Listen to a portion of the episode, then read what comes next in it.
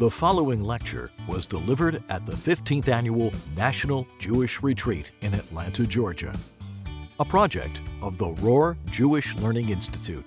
We hope you enjoy it, and we encourage you to visit jretreat.com for information on upcoming retreats.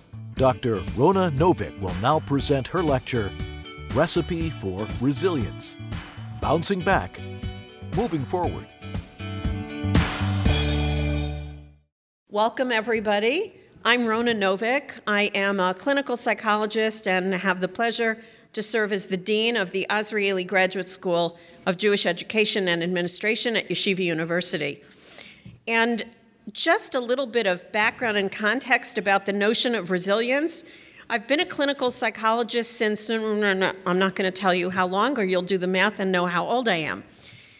The field of clinical psychology originally began as a way to study and treat disease, to work with the mentally ill. And about two and a half, three decades ago, a group of psychologists studying children and adolescents who came from some of the worst homes and the worst neighborhoods, but still thrived and did well, said maybe we've got it all wrong. The field of psychology is studying the people who are ill maybe we should study those. I'll see if I need it, thank you. Maybe we should study those individuals who, despite all of life's challenges and difficulties, actually not only survive, but thrive. And so the notion of resilience and how do we learn, what can we learn, how can we become resilient ourselves by looking at responses to difficulty, to challenge, and to stress and think about how we move ahead. And I'm happy to say that in the past decades, the field of positive psychology, and in particular, the study of resilience, has broadened and is now in every sector of our world. We're studying in the military, we're studying in schools, we're studying in nursing homes. How do we build this concept, this wonderful human ability called resilience? I, today, I want to give you a recipe for resilience. It's no accident that it's, I'm going to talk about the CDC, but not the Center for Disease Control. The CDC meaning the context, thinking about where we've been, where we are now, and what the road ahead looks like as best as we can predict the definition, what is resilience, and we'll talk a little bit about that. And then contributors, where does resilience come from? Is it something that you're born with or that you can grow? And then we're going to look at three different pathways or routes to resilience.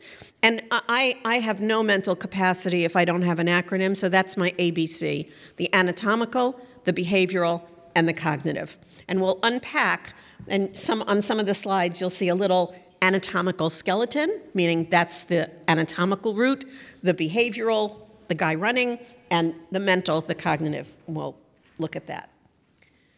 Let's think first about the context, about what we have all been through, what we may have thought two months ago we were done with, and what the events of the current days and weeks have reminded us is still very much part of our reality.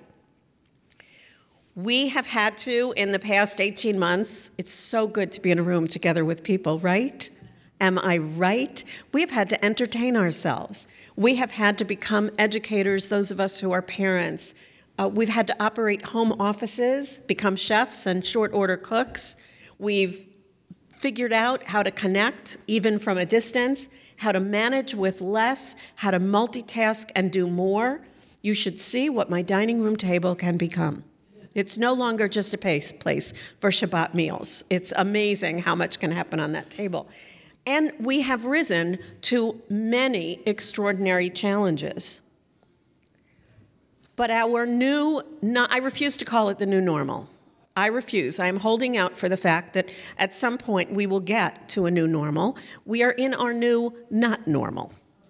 We are in yet another iteration of what is unusual and strange and it is marked by continued uncertainty.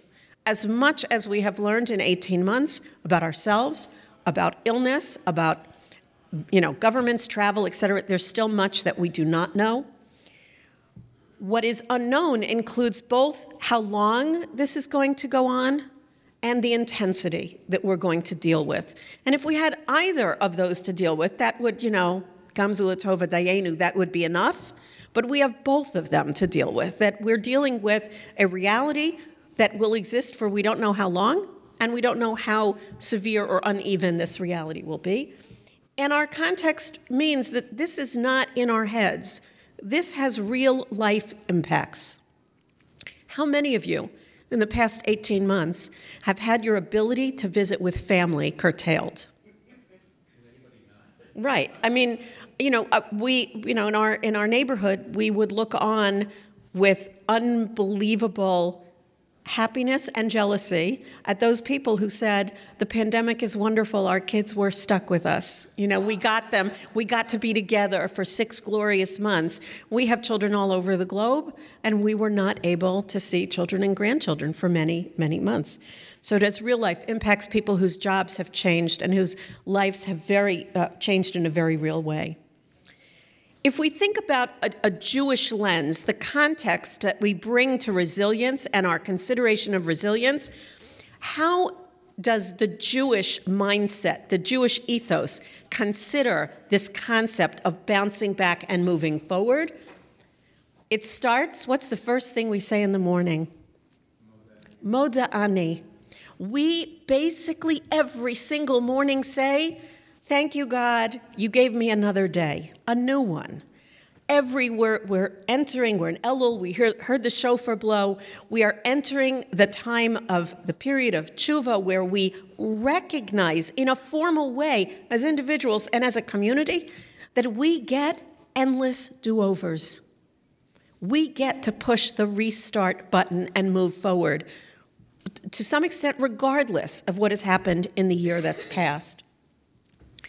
At the same time, as much as as Jews we believe in the power of faith and belief, we are never permitted to simply sit and do nothing and say, okay, God fix me, God fix the world.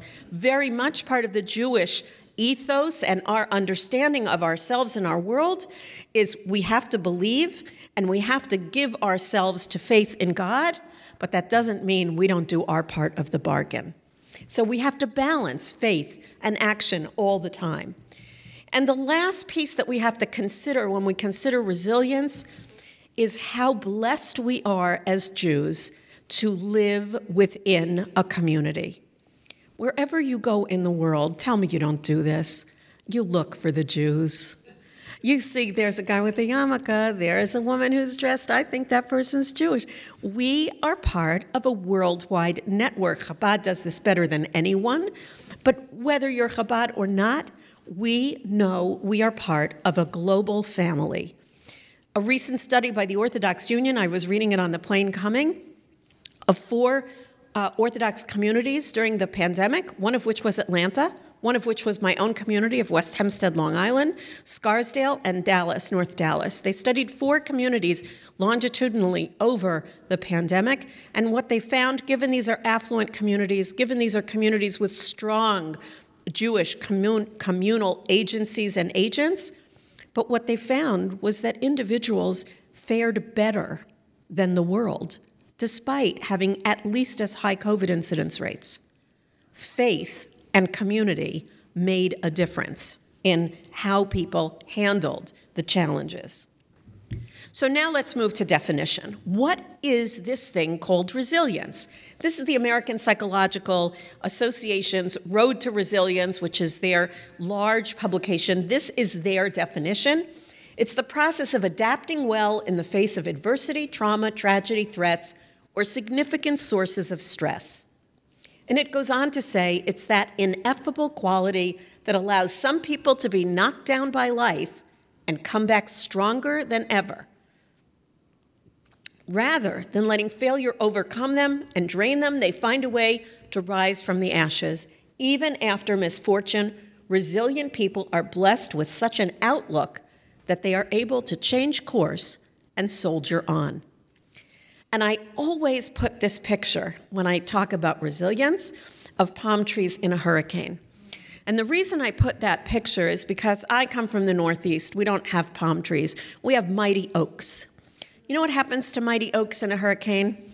They're strong and they're stiff and they're rooted with big roots that go through the ground. And a wind comes along and they snap in half. And if you're not lucky, they take your house or your car with them. They tumble. Their rigidity does not serve them well in a storm. Palm trees bend. They sway in the wind, and when the wind stops, they greet the sun again. So, my metaphor for resilience is we have to be flexible palm trees. We can't be rigid um, oaks. There's actually been a debate about that definition among psychologists and, and clinicians and people who work with individuals about is it fair to say resilience is bouncing forward rather than bouncing back? Isn't it enough after, God forbid, we shouldn't know from it, I lose a loved one, that I get back to functioning okay? Isn't it enough that after I lose my job, I'm able to regroup and do all right? Why do I have to be a better person after the crisis than before? But it turns out that one of the reasons that people consist, consider the notion of moving forward after crisis is that trauma, crisis, and challenge loosen us up. And that very often they provide fertile soil for change. In a way, when it before the challenge and crisis, we were stuck. And so, whether you consider it bouncing back or bouncing forward, and right now I think that we are all being asked to move forward while the world is going a little bit backwards. And that's the particular challenge right now that if we think of where we were three months ago, we were all great. Oh my gosh, rates are low, COVID is behind us, and now we're back with, oh, they're not so low anymore. Are we going backwards? But we have to move forward in our lives. It's a particular challenge. So now let's think about where do we get resilience? Where does it come from?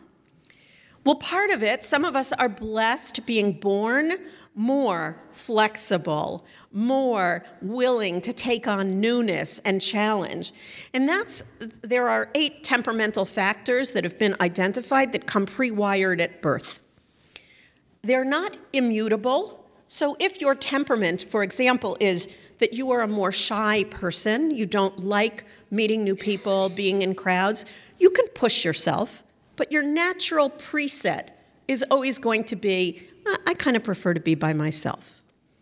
If your temperament is I don't like risk taking, I don't like danger, I don't like newness, you can push yourself, but it's going to be harder for you to be the kind of person who deals with a world changed by a trauma or, or newness.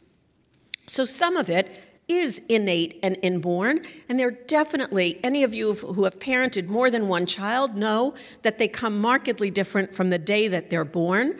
There are the children in the nursery who, when they're tired and hungry, sound like this. and then there are the ones that are screaming so loud, Wah! that they're waking up the whole ward. That's temperament. There are some children who have unbelievable tolerance for pain and distress, and others the, the slightest little thing bothers them and they're terribly upset. So, some of our capacity for resilience comes from our inborn temperament. But luckily, that's not the only source of resilience. It turns out that our experiences can also contribute to our resilience. And we saw an unbelievable presentation at breakfast about um, those who serve us in our military forces. I'll give you examples in a moment that come from research in the military about how we can build resilience. We also develop resilience from examples and role models that we see, from watching how others deal with challenge and copying them. And there is, again, an entire body of psychological research and literature looking at the power of what is called observational learning. That much of what we learn in life comes indirectly by just watching others, and not even on a conscious level, but basically saying, well, that worked well for that person, let me try it out. And finally, there are learned behaviors there are ways that we can actually learn to be resilient. And we're going to go over each of these in a moment. I talked about temperament now, resilience coming from experience. There, again, body of research that has documented that stress and challenge can actually serve as a strengthener. The research in the military is done on paratroopers. When they um, do parachute jumps, we ch- um, can uh, test their uh, various response systems that measure their anxiety level. And not surprisingly, on your first parachute jump, you have extraordinarily high levels of anxiety. If it were me, off the charts. On the second one, it's decreased. By the third one, it's way down. By the fourth and fifth, it's almost immeasurable. The stress strengthens. Now, of course, the only way that that works is if you do the first, the second, the third, and the fourth jumps. If you're, I'm sorry? And they go well. If if you're a super anxious person of heights and you don't like airplanes, you, are never going to have that stress stress as a strengthener experience. But using a more normative um, research, children who need to be hospitalized, even for fairly routine surgeries, hernias, ear tubes, tonsillectomies, do much better if they had early separations. They stayed with grandma while mom and dad were at a wedding, they stayed at a friend's house, they had a sleepover. They do better with the separation that is necessary during hospitalization if they had an early, and you're right, positive, successful experience before. The important message, by the way, to parents here is that if you want to raise children who are strong and resilient, you can't do it by sheltering them from every last trauma, stress, and tragedy. They need sometimes to scrape their knees and to get boo boos and survive it to be stronger the next time it happens. How is it that for some people, jumping out of an airplane is only going to make us more terrified of airplanes, and for others, meaning it leads to being sensitized to the trauma, and others, it leads to desensitizing or steeling effects and being resilient. It turns out that what is the key is whether I have a successful coping strategy, whether during my parachute jump or during my hospitalization um, the, the, the, example doesn't work for both. I was going to say, Mom and Dad, give me a stuffed animal to keep me safe. I don't think you're taking that on your parachute jump. So on, you know, on the way down, you're saying, I got this, I can do this. You have coping mechanisms. We also, by the way, have built in physiological mechanisms of adaptation. The human body cannot stay at high levels of anxiety for more than 90 minutes at, a time. Our anxiety engine actually runs out. The fuel for worry and high levels of stress run out. So if you're in a situation long enough, you will adapt. I'm listening for it. There is a very slight hum in this room. Right? You hear it? Right? It's from the light? Yeah. But if I didn't point out to you, you wouldn't notice it. Because physiologically our bodies our hearing our mind it's already adapted to it and has tuned it out. That's the process of physiological adaptation. We get used to things. And it's amazing how much we can tolerate. You know there's always that story of if you put a frog in a beaker of boiling water of course the frog will die. But if you put a frog in a beaker of water and you slowly turn up the the heat the frog has no idea what's happening because it adapts to the slow changes um, psychological habituation is not what our body gets used to, it's what our mind gets used to. And so, as many, uh, I happen to be, um, I'm, I'm not good about giving blood. I'm fine with shots and needles, but not with in the vein blood things. The first time I ever had a, a blood test, I did one of these, you know, like fall on the floor faints. The second time I gave blood, I was in college and I had low blood pressure. It wasn't easy for them to get a vein, but they did. Afterwards, I needed smelling salts to revive me. And at the end of the, the, um, the a process they sent me on the way and I went I went to a small college I came back a month later to give blood again And the nurse said, Why are you here? You're like the worst donor ever. And I said, I want to get over my psychological fear. I want to habituate and get rid of my psychological symptoms that I have when I give blood. And she said, Oh, honey, it's not psychological in your case. Please don't come anymore. Um, but we do have something called psychological habituation where we can get used to over time difficult, challenging, annoying situations. And mentally, we become, I don't want to say immune, but it becomes tamped down. We also can deal with our we, we have steeling effects when we find a way to redefine the experience mentally. So, jumping out of the airplane or going to the hospital, I was a strong person. Look at what I accomplished. I pushed past my fears. I was a big girl. I stayed all by myself. If our cognitive wrapping of the experience makes it adaptive and positive, then it's going to contribute to the event as part of our resilience um, uh, suitcase. And finally, this concept, which was developed in the 60s by Albert Bandura, it's not self esteem. Self esteem is how I feel about myself. It's something called self efficacy, and that's my belief in my ability. If I'm on that airplane and I believe I can do this, I'm well trained, I'm well prepared. I've packed my parachute. I'm ready to go. Then I have self efficacy, and this experience is going to contribute to resilience. If I'm up there saying, I'm a loser, nothing good can come of this, then it's not going to contribute as a steeling event. What do we put into our recipe for resilience? Before I go to the specifics, some cautions we have to know where we are in our resilience uh, recipe cooking journey and be forgiving.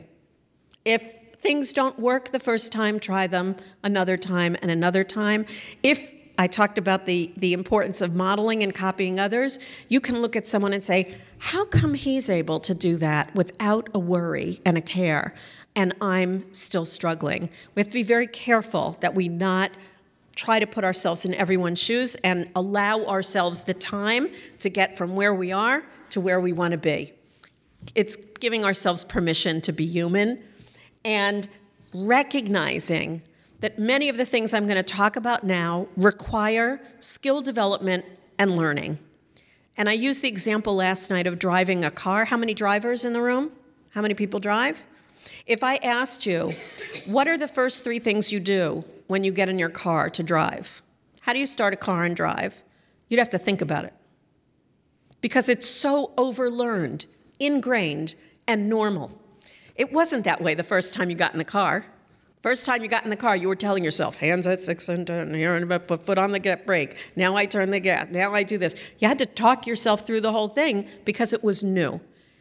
Some of the skills I'm going to share with you now will feel new.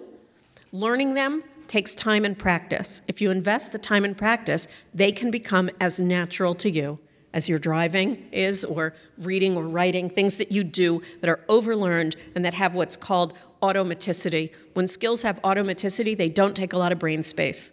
You do them naturally.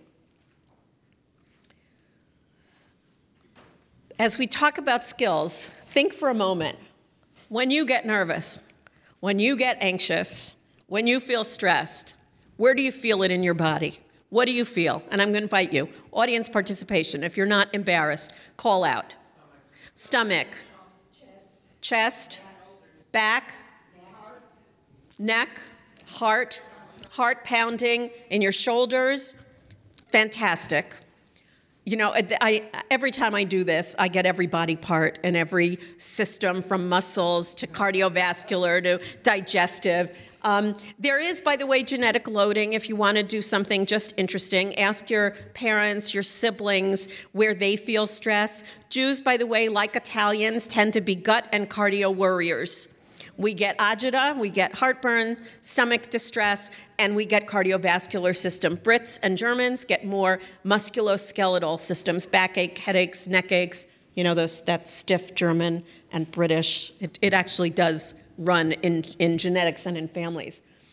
realize that we are both controlled by and we control our physiology. Of course, if I have a stomach ache, if I'm feeling butterflies in my stomach, that's going to impact my behavior. But I also have impact on those butterflies in my stomach. I also decide whether I, you know, take a Tums or work through it or jump out the airplane and then next time I don't have the butterflies. So it's it's a it's a cycle that we can intervene at any point in time and even the most physical of physiology phenomena like blood pressure, like like um, migraines, believe it or not, there are behaviors and strategies that we can use that are going to change and impact that physiology. But for each one of us, it's a little journey of self exploration. What works for you? When you are feeling stressed, what takes you to a calmer or better place? For some people, it's music, reading, writing, it's doing something artistic, it might be talking to someone, it might be getting fresh air, um, it might be exercise or distraction. What was that? Washing dishes. Come to my house. If that de stresses you, I have a kitchen just waiting for you. Um, think about many of these strategies are things we do in the moment, but are there strategies that help you manage stress that you use on a regular basis, like meditation, yoga, exercise, breathing, all of which are learnable and teachable approaches, which we'll, we'll get to some of them today. But before learnable and teachable approaches, we have to remember that we, we can impact our physiology directly as biological entities with some very basic things like how many hours did you sleep last night? Bad question. And I love being the speaker right after breakfast. And what are we eating? What are we putting in our bodies that is helping contribute to stress management or, you know, how many caffeine cups have you had today? And if you've had too many, you're not going to be de stressed. You might be wide awake, but you're going to be a little bit jittery and edgy from too much caffeine. Yeah. Thank you. And there's increasing research about exactly that, that it's not just quantity, it's quality of sleep. And there's a huge body of work now, and all of these apps that are made now for phones to help you create better sleep hygiene, to sleep not only longer, but better. There are people making special beds that notice if you're moving around too much and the bed changes its um, positioning or its warmth. You know, who knows? All kinds of um, inventions that are that are meant to help us. But other than sleep and nutrition, we can also impact indirectly through exercise, relaxation, imagery, and meditation and mindfulness, which I hope to get um, a chance to deal with a little bit um, later on today. In terms of, yes? Sure. Um, all of these techniques, relaxation, imagery, meditation, are all ways to calm the mind. There are um, multiple types of imagery, but relaxing imagery is basically using your mind, creating a picture in your mind, and I, I, hope to have time to actually do it with you today and leave you very relaxed. Um, using a picture in your mind to create an experience of relaxation. Okay? Um, but it's just using mental pictures. In terms of behavior and resilience, how do we behave in ways that build our resilience? We know that as a species, we are pre wired for fight or flight response. That in very high stress situations, it's either I'm going to go forward and I'm going to take care of this, or I'm going to run for the hills. And all of us, by the way, know people. We know people who live this. We know the people who, in a crisis, whatever the crisis is, okay, I'm on it. I've ordered the food. I've taken care of that. I've got chairs set up for you. I've to do it. And we know other people who are like, uh, and they don't know what to do. And that's the equivalent of fight or flight. The natural human response to things that scare or stress us is to avoid them. I'm not going on that plane. I don't want to be in the hospital overnight, so I'm not going to go talk to doctors. I'm not going to see anybody. That avoidance makes us less resilient because the more we avoid that which stresses us, mentally, the bigger that stress gets in our head. It just becomes a bigger mountain to climb. And so we want to, as whenever possible, avoid avoidance and push ourselves to take steps always forward. We want to approach in a coping way. I don't have to. If I don't like, um, uh, if I don't like swimming and being in the water, I don't have to dive into the deep end. But, but I can dangle my feet by the steps until that feels comfortable. And then I could stand in the shallow part of the pool. And then maybe I could swim a lap in the, in the deep part. But I don't have to start. When I mean to push ourselves, I don't mean you have to jump out the airplane or dive into the deep end of the pool. One thing that I want to mention about resilience is the impact of the ever present news media that follows us on our computers, on our phones, in our, you know, it's just everywhere. The, yes, yes. Uh, it, it makes me crazy that, first of all, now everything is breaking news.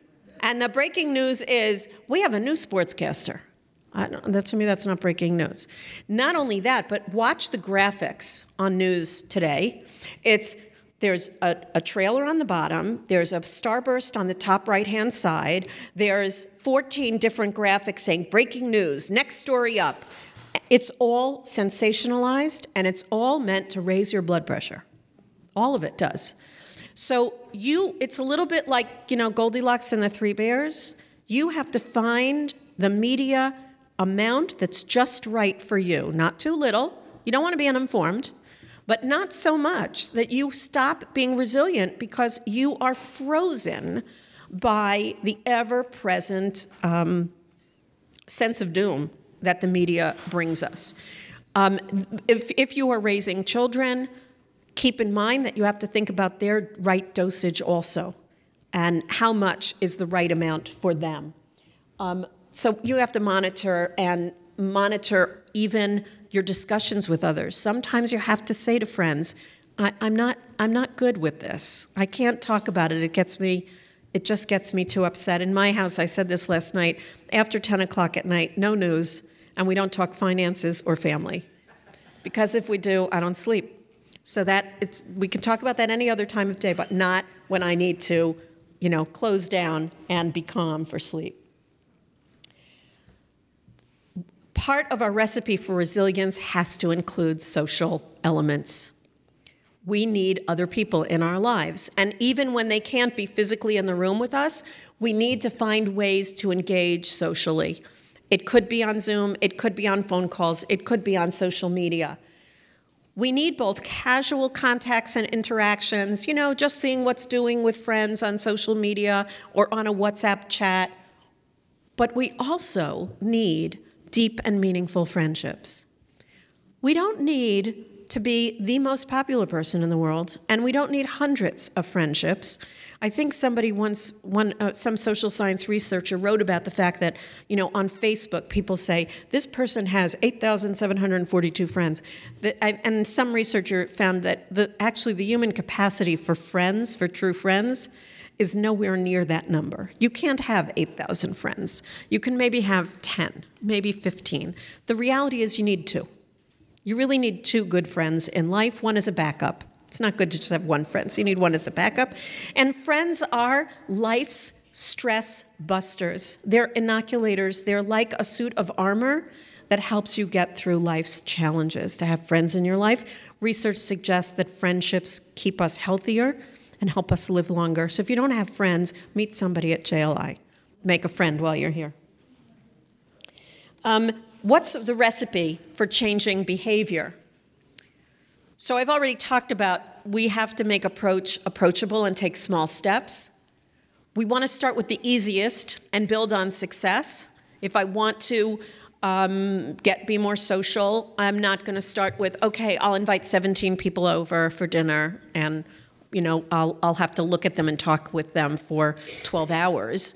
Easier to say, let's go to a movie or let's go bowling or let's, you know, go to a store together for 20 minutes or go have a coffee with one person. Make it easy. Um, encourage yourself to move beyond your comfort zone, to just take a little step beyond what I've done before and what's okay. But predict, allow, and encourage failure. Failure is a very critical part of our growth. We don't learn without making mistakes. And we need not only permission to make mistakes, we need to make mistake making a good thing. It's good because that's, that's how you learn. When I was teaching our youngest son to ride, um, to ride a bicycle, not the most willing athletic participant, but we live in suburbia where you have to learn to ride a bike. And he did not like failure. So the first time he fell off the bike, it was very clear bikes are stupid. I'm never going to ride a bike again. And I just had this, this moment of unbelievable mommy or psychology brilliance where I said, Oh, oh, I'm so sorry. I made a terrible mistake. I forgot to tell you that the proprioceptive centers of the brain need you to fall. You see, the neurons are connecting through the corpus callosum, and I'm talking like fancy, fancy gobbledygook. And from here to the corner, which is about here to the door, you need to fall at least four times so the proprioceptive management system learns how to balance on the bicycle. And he looked at me like I was a crazy person, and he said, Four times? I said, All right, if you fall only three, it will be okay. And from then on, every time he fell, he said, Was that good? Did I fall good? And I said, Brilliant. That was brilliant falling. And he became a bike rider in a short period of time. But it taught me that mistakes are not a sidebar to learning. Mistakes are a critical part of learning that need to be celebrated as an integral part. Yeah, well, sometimes it just happens. The mommy, you know, the Hashem just lightning hits the mommy center of the brain, and you just get it. Um, okay. Um, how do we deal with our cognition, our mental um, uh, system, and resilience? We have to see ourselves and the world as the um, blue box, not the gray box. We have to get rid of notions that say things are inevitable and unchangeable, are uncontrollable, are negative and dangerous, are forever and static. And we have to shift to an understanding of ourselves as effective and capable, of, uh, to see ourselves as works in progress, to be forgiving of ourselves rather than judgmental and to adopt what's called a growth mindset that has been found to be incredibly contributory in all elements of life success. I see people are taking notes. If you don't have, there are copies of all the slides. There are handouts up front and in the back if people need copies. I'm sorry that I didn't think to say earlier. So if you need, you'll have copies of this when you leave. Overall, resilient life views are ones that celebrate movement towards goals, even when there's, it's small movement, that are able to say, you know, I was able to walk around the block today. Maybe tomorrow I'll do two times around the block. I was able to get together with friends today for the first time. Maybe tomorrow or next week I'll be able to do it again and it will feel more natural. Seeing crises as a challenge rather than an unsurmountable um, mountain. And we can't be together at JLI without acknowledging the role of faith. That how blessed we are to be in a tradition that grounds us, that gives us meaning and purpose in our lives and in our communities, and that helps us see even the worst crises as part of a larger plan, part of an unfolding that we may not be able to understand, but that we can look for what's our role, what is the message to me. What could I be doing better? In terms of dealing with our non resilient thinking, and I spoke extensively about this last night, but here's the quick and dirty approach to when you have non resilient thinking. I can't do it. This is too hard. Um, this makes me very nervous. I can't handle it. We have to ask ourselves two really important questions about negative, worrying um, thoughts that keep us stuck. And the first question is it true? Is it real? Is this a valid point of view? And sometimes the answer to that is yes, I am scared of this. This does make me insanely nervous. Then I have to move to the next question, and that is is it helpful? is giving this thought primary space in the very limited real estate of my brain? Is it helping me? Is it moving me forward or is it keeping me stuck? And if the answer to that question is no, it is not helping me, this is not good for me, then we have to do mental housekeeping and think about how do I shift my thinking? How do I move from a thought that is keeping me stuck to one that might help me be resilient and move forward? If I'm going to cook up resilience the Jewish way, I'm going to make sure that in addition to all the psychology we've talked about, that I also includes the, the, the unbelievable power of spirituality. Whether your spirituality includes prayer or simply recognizing the holiness, the kedusha in everyday events, being having a capacity for awe. In the psychological literature, spirituality is discussed now extensively. I also find this amazing when I was in graduate school, and I won't tell you when, what year, um, my, my Jewish professors, by the way, but non religious, told me that they'd be happy to cure me of my archaic beliefs and help me be a healthier individual. Fast forward decades, and I'm giving grand rounds at medical facilities on the role of spirituality in healing your patients. We have come a long way, baby. We now, science recognizes what our forefathers knew, what our Torah tells us, and that's that a spiritual life is a rich life. It's a life that, that offers unbelievable opportunities for health and for growth. And there's now psychological study after study after study documenting that spiritual people do better. The studies in the pandemic of these Jewish communities is yet another piece of evidence that feeling part of a spiritual community and a spiritual lifestyle is helpful in dealing with crisis. Part of that is the process of what's called meaning making. It's that if you ask a Jew, why are you here on this planet? We have an answer. Our Jewish traditions tell us why we're here. Whether your answer is to serve God, whether your answer is tikkun olam, to correct the world, to be a light unto the nations, whichever one of the Jewish answers you give, there are Jewish answers that say, you, we have a purpose, my life has meaning, and even in a moment of crisis and stress, there are things that I can do that will have meaning. What's my job when we go to a mourner's house? We all know what our job is. It's called being Menachem Avel, to comfort the mourner. I have purpose and meaning in that moment.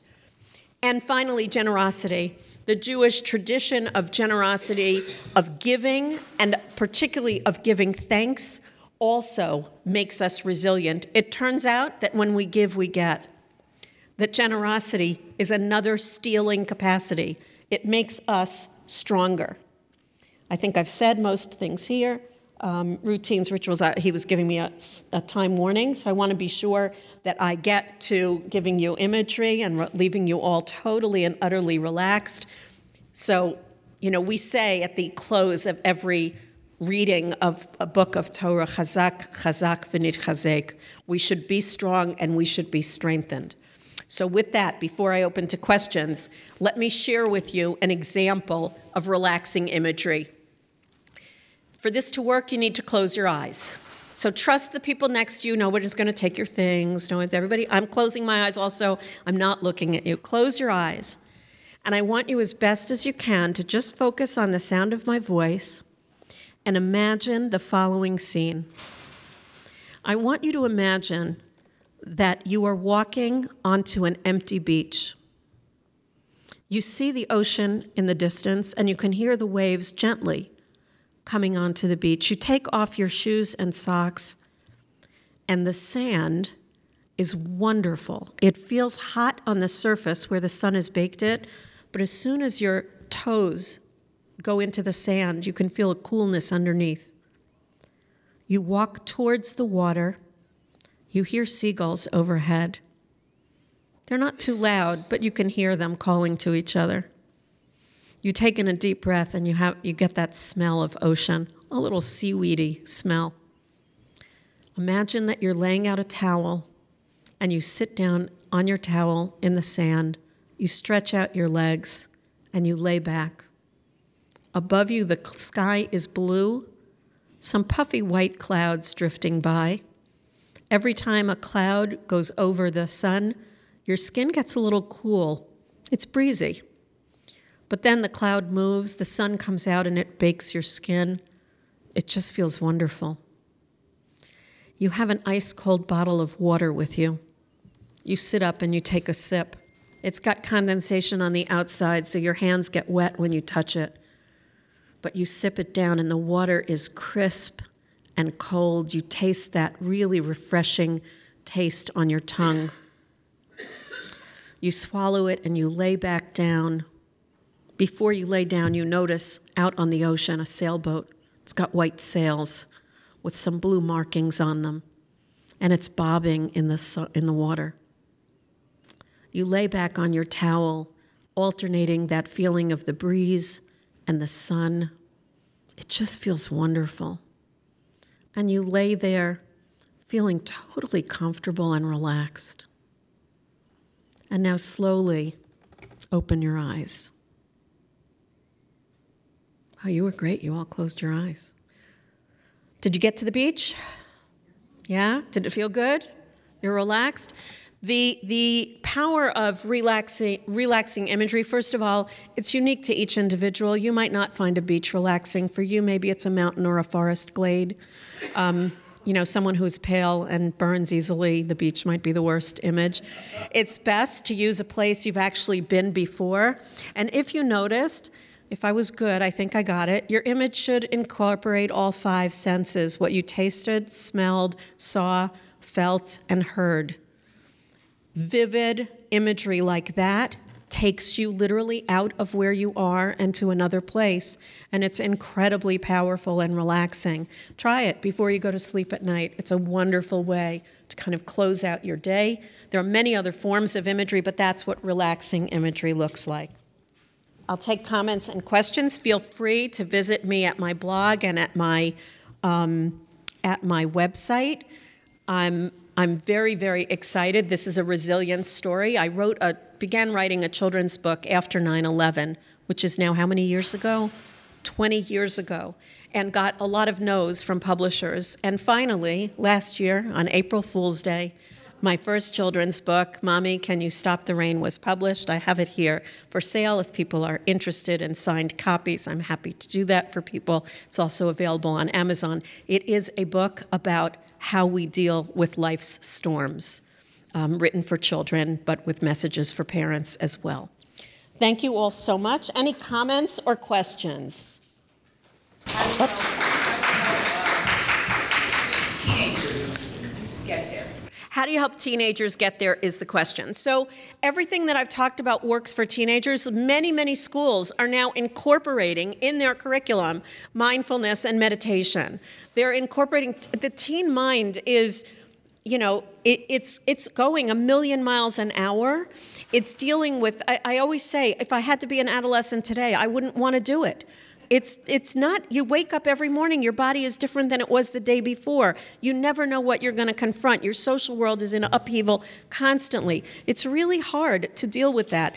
Um, helping teens recognize that they don't need to be perfect, that it is a process, and that there are skills that they can learn that are going to help them through life. And I think schools are recognizing the need to incorporate this as much as reading, writing, and arithmetic more and more.